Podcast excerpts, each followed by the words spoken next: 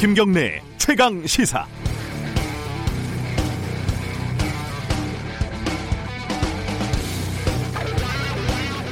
어, 역시 돈이었습니다. 1972년에 워터게이트 사건을 따라가던 워싱턴 포스트 기자들이 취재가 벽에 부딪히자 아, 밥 우드워드라는 기자가 으슥한 주차장에서 핵심 정보원 딥스로트를 만나는데 그 사람이 그러죠. Follow the money 돈의 흐름을 쫓아라. 아, 이후 우드워드 기자는 범인들에게 지급이 된 수표가 닉슨 대통령 비서관을 거쳤다는 증거를 잡아냅니다. 그리고 취재는 급진전되고 닉슨은 대통령에서 하야하게 됩니다.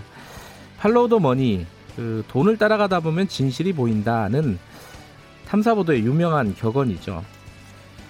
최근에 그 플레이보드라는 사이트에 가면은 각종 유튜브 순위를 알 수 있다 뭐 이런 보도들이 많더라고요. 네, 슈퍼챗 그러니까 일종의 생방송 후원금인데 이게 전 세계에서 가장 많이 받은 곳이 우리나라의 가로 세로 어쩌고 저쩌고 하는 곳입니다.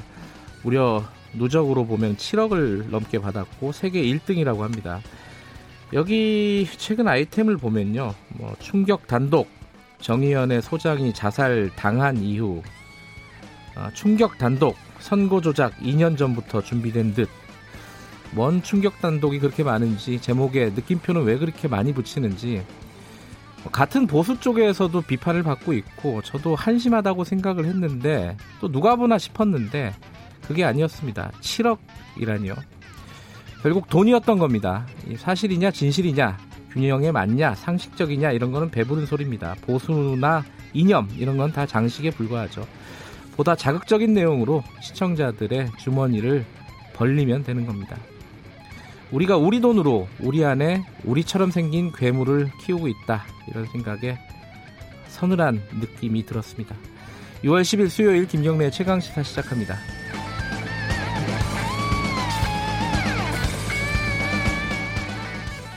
네, 택배 박스를 뜯는 두근두근한 마음으로 매일 아침 준비합니다. 뉴스 unboxing 시작하도록 하겠습니다. 고발뉴스 민동기 기자 나와 있습니다. 안녕하세요. 안녕하십니까. 그리고 김민아 시사평론가 나와 있습니다. 안녕하세요.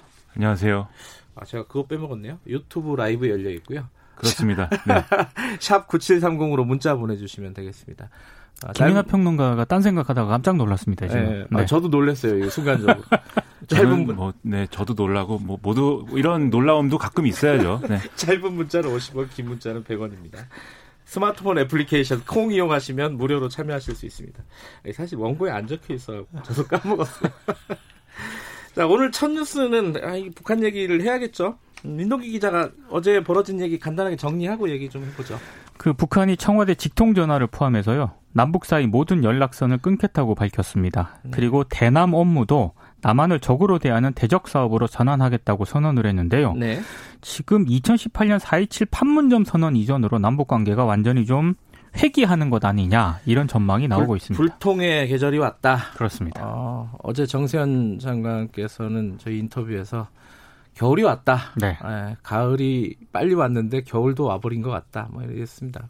봄은 봄도 올 거다 근데 뭐 이런 희망적인 얘기도 하긴 했지만 지금 상황에서는 뭐 별로 할 수 있는 게 없다고 하는데 요번 어쨌든 북한의 어이 모든 라인을 끊는 이 방식은 김여정, 김영철이 주도하고 있다. 요게 눈에 띄는 부분이죠, 지금. 노동신문이 네. 이제 어제 보도를 했는데요. 네. 그 모든 통신 연락선 완전 차단 조치를 지시한 주체가 네. 김영철 그 조선노동당 중앙위원회 부위원장하고 네. 당 중앙위 제1부부장 김여정이다 이렇게 보도를 했습니다. 네. 그러니까 김영철 부위원장이 다시 전면에 나서고 있는 게 조금 포인트인데 네. 지금까지 잘 안 보였죠? 잘 안 보였고요. 네. 그리고 대남 강경파로 분류되는 그런 인물입니다. 그러니까 김여정, 김영철 이 두 사람의 이 인물 캐릭터를 놓고 봤을 때 네. 아, 북한의 대남 압박 기조가 강해질 것이다 이런 예상이 나오고 있고요.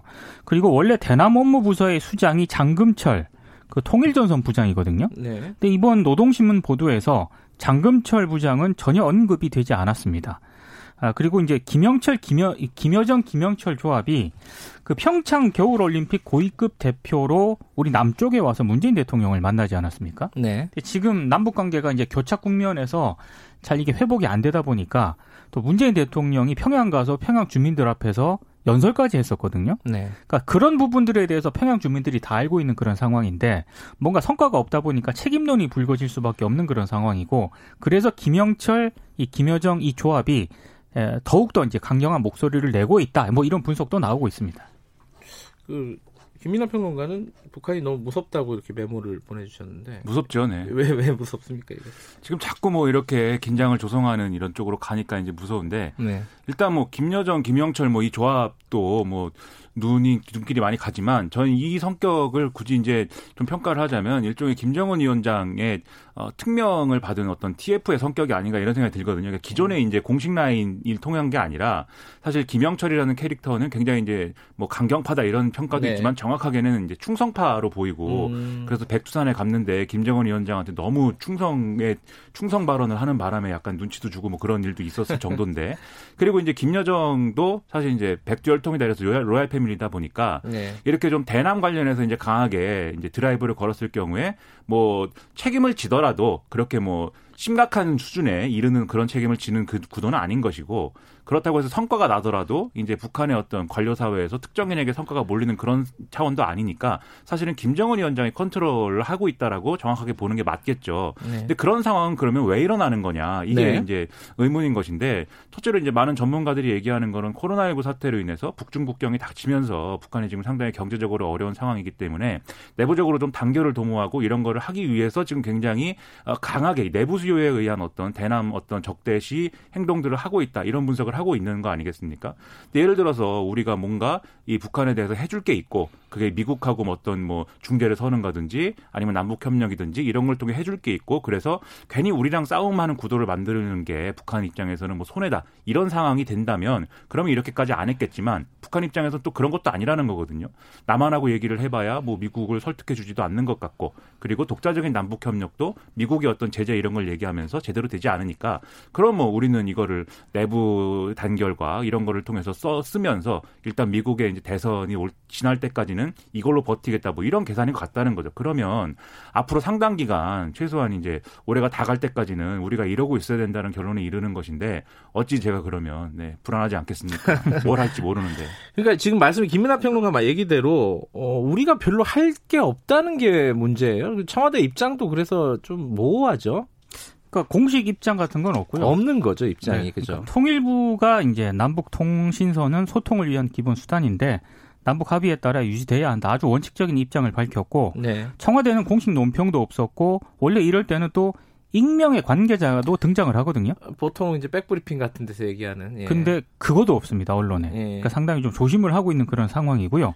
어, 국가안전보장회의 NSC도 소집을 안 했습니다. 음. 그러니까 북한 측에 반반말 키울 수 있다 이런 예. 판단을 좀 한 것 같습니다. 아, 좀 답답한 상황입니다.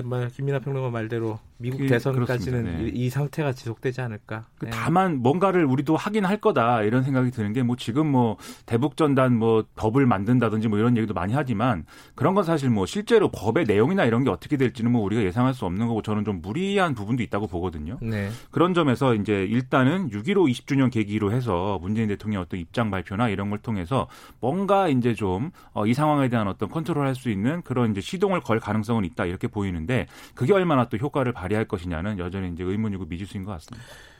그렇죠. 정세현 장관은 어, 대통령은 의지가 있는데 참모나 이쪽에서 좀 적극적으로 움직이지 않는 것 같다. 본인이 이제 통일부 장관을 했던 경험이 있기 때문에 뭐 그런 음. 충고도 좀 했었는데 어찌됐든 어, 답답한 상황인 건 사실인 것 같습니다. 어, 우리나라 얘기로 좀 넘어가죠. 어, 민주당 얘기 잠깐 해볼까요? 김부겸 전 의원이죠. 전 행정부 장관이 어, 대권 도전을 원래 한다고 얘기했었잖아요 총선 때 했었습니다. 그죠? 네. 근데 그 얘기가 조금 바뀌었어요. 이것 좀 설명 좀 먼저 부탁드릴게요. 그러니까 당 대표가 되면 네. 임기를 채우겠다. 네. 김부겸 전 장관이 이제 의원이 이렇게 얘기를 했는데요. 네. 그러니까 이 얘기만 듣고 보면 대권 대신에 당권을 좀 택한 것 아니냐. 그렇죠. 이런 음. 해석을 할 수밖에 없는데요. 네. 실제로 그런 해석들을 언론들이 많이 하고는 있습니다. 네. 근데 오늘 경향신문을 제가 보니까 네. 경향신문과 이 김부겸 의원이 통화를 했거든요. 네. 뉘앙스가 좀 달라요. 그러니까 대권 포기를 전제로 당권에 출마하겠다는 게 아니다. 이렇게 또 얘기를 했거든요. 아, 난저 이해가 안 돼요. 이거는 뭐 어떻게 보세요, 김민아 평론가는? 제가 또 항상 정치인들의 이런 발언과 행태를 네. 굉장히 관찰을 열심히 하고 있습니다. 예, 예. 그게 직업이잖아요. 그 사실 전 직업은 없는데 아무튼 네, 그것이 저에게 주어진 이 사회가 저에게 맡긴 역할이다 이렇게 생각을 하고 있습니다. 예. 그래서 이제 해석을 하자면 첫 번째로 이제 당 대표 선거에 나간다 이거는 이제 확실한 확실하고. 의사를 이제 네. 밝힌 거고 그리고 이제 임기를 다 채우겠다 네. 이렇게 얘기하면 근데 이제 임기를 채운다는 것은 나의 의지이죠.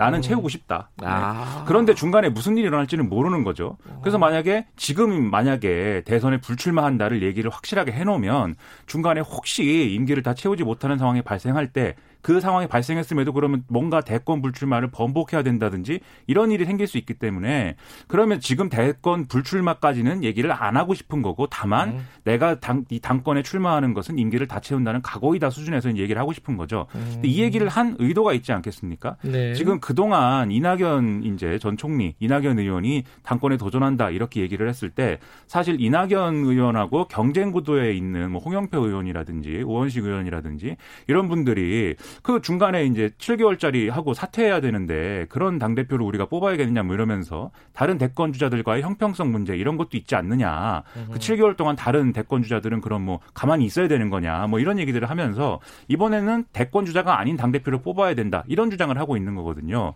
그리고 실제로 이제 당내 최대 뭐 모임이라고 하는 더 좋은 미래가 이 대권 주자들끼리 무슨 뭐 경쟁을 하면 이게 전당대회가 뭐가 되겠느냐. 대선 전초전이다. 네. 그러므로 대권 주자들은 출마하지 마라. 이런 입장을 밝힌 밝힌 바도 있고 해서 그래서 이제 김부겸 전 의원이 이런 입장을 밝히는데 이른 거죠. 이게 이 입장을 밝힌 걸 보면은 우원식 의원하고 만나는 자리에서 했다는 거 아닙니까 이 얘기를. 네. 근데 그 우원식 의원이 더 좋은 미래 소속이거든요. 그렇죠. 네. 그런 맥락에서 보면 이 반 이낙연 전선 뭐 이런 차원에서 해석할 수 있는 그런 흐름들이 지금 형성되고 있다 이렇게 보는 거죠. 이낙연 의원 같은 경우는 좀 부담스럽겠어요 분위기는? 그러니까 본인은 분명히 지금 한 7개월 정도 하면은 그 당원 당규상 물러나야 되지 않습니까? 네. 예, 대권 도전하려면 네. 명확하게 그런 입장을 밝힌 그런 상황인데 김부겸 의원 같은 경우에는 모호성 제가 봤을 때는 모호성 전략을 좀 취하고 있는 것 같습니다. 음. 그러니까 어찌됐든 이낙연 의원에게는 상당히 좀 압박이 될 것 같고요.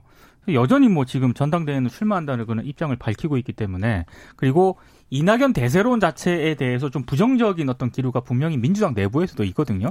그러니까 주류라고 보기가 좀 어렵죠. 어렵죠. 구도를 굳이 나누자면은 그죠. 그렇습니다. 그, 그 이낙연 의원 같은 경우에는 공식적으로 나 이번에 당권에 출마하겠다 선언은 안 한 거죠.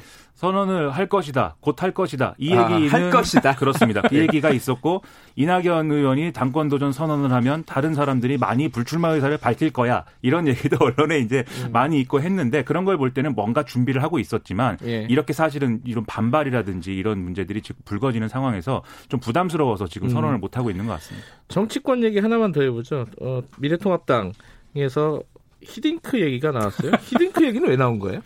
예, 원희룡 제주도지사가 예. 어, 장재원 의원이 주최한 어떤 뭐 포럼에서 특강을 했는데 여기서 네. 이제 김정은 위원장을 겨냥해서 이제 히딩크 얘기를 했습니다. 그래서 우리가 히딩크에 의해서 지금 변화와 개혁의 강요를 받고 있다.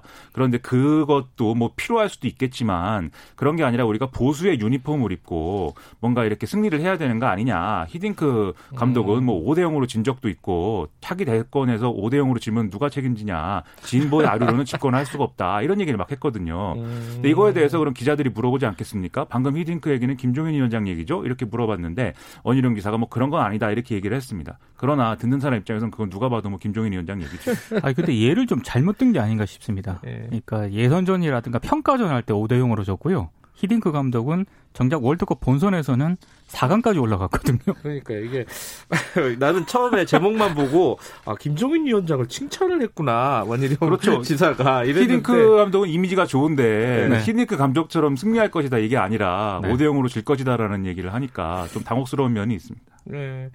어쨌든 지금 그 어, 미래통합당에서는 김종인 위원장이 뭐 기본소득 얘기 뭐 뭐 전일제 보육 얘기 이런 거 꺼내면서 어 뭐랄까 이슈의 중심에 서긴 했어요 그러니까 어쨌든 진보적 아젠다라고 네. 하죠 도통상 이제 그런 거를 그걸 먼저 던짐으로써 상당히 언론 주목도도 좀 많이 받고 있는 것 같고요. 네. 어 그러니까 이슈를 굉장히 선도적으로 끌고 가는 데 있어서는 상당히 감각이 있는 탁월한, 분명한 것 같습니다. 능력이 있는 것 예. 같습니다. 근데 이런 좌클릭 이슈기 때문에 예. 아무래도 예. 당의 이제 다른 입장을 가진 처음부터 김종인 비대위에 대해서 탐탁치 않아 하는 사람들한테는 일부 이제 빌미를 주고 있는 거죠. 음. 그렇기 때문에 이걸 고리로 해서 지금 어 지금 진보의 아류로는 성공하지 못한다라고 원희룡 음. 기사가 얘기한 것에서 보듯이 일종의 이제 반 김종인 뭐 이런 흐름도 또 내부에서 있는 거거든요. 그러니까 김종인 위원장 입장에서는 이걸 돌파하고 싶은 이런 마음이 분명히 있습니다. 그래서 첫 번째로는 당 조직 과 당 이제 유력 인사들을 토대로 해서 식사 정치를 한다든지 편지를 보낸다든지 이런 걸 일차적으로 하는 것 같고요. 음. 두 번째로는 약간 보수적인 얘기도 이제 다른 분야에서는 하겠다. 지금 진보적인 얘기를 한다는 건 대부분 경제 영역 아닙니까? 네. 또 보수적인 메시지가 뭐 예를 들면 대북 정책에 있어서 정부가 왜 이렇게 굴종적이냐 이 얘기를 음. 하는가 하면 네네. 이 백선엽 예비역 대장을 뭐 현충원에 안장을 해야 되느냐 마느냐 이 논쟁에 대해서도 백선엽 장군은 뭐 대한민국의 기여한 바가 크기 때문에 그런 논쟁은 부질 없는 지지다 뭐 이렇게 얘기를 한다든지 좀 보수권에서 원래 보수 정치 지지자들이 좋아할 만한 얘기도 같이 이렇게 섞어서 하고 있는 것 같습니다. 그 원희룡 지사의 얘기에 대해서는 김정인 위원장은 뭐라고 하던가요? 그 사람 얘기는 뭐 난 신경 안 쓴다 이렇게 얘기했습니다. 특유의 특유의 네. 어법이죠. 아, 굉장히 짧게 그냥 신경 안 쓰겠다 뭐 이렇게 얘기를 하더라고요. 여기까지 듣죠. 고맙습니다. 고맙습니다. 고맙습니다. 뉴스 언박싱 고발 뉴스 민동기 기자 김민아 시사평론가였습니다. 김경래 최강 시사 듣고 계신 지금 시각은 7시 36분입니다.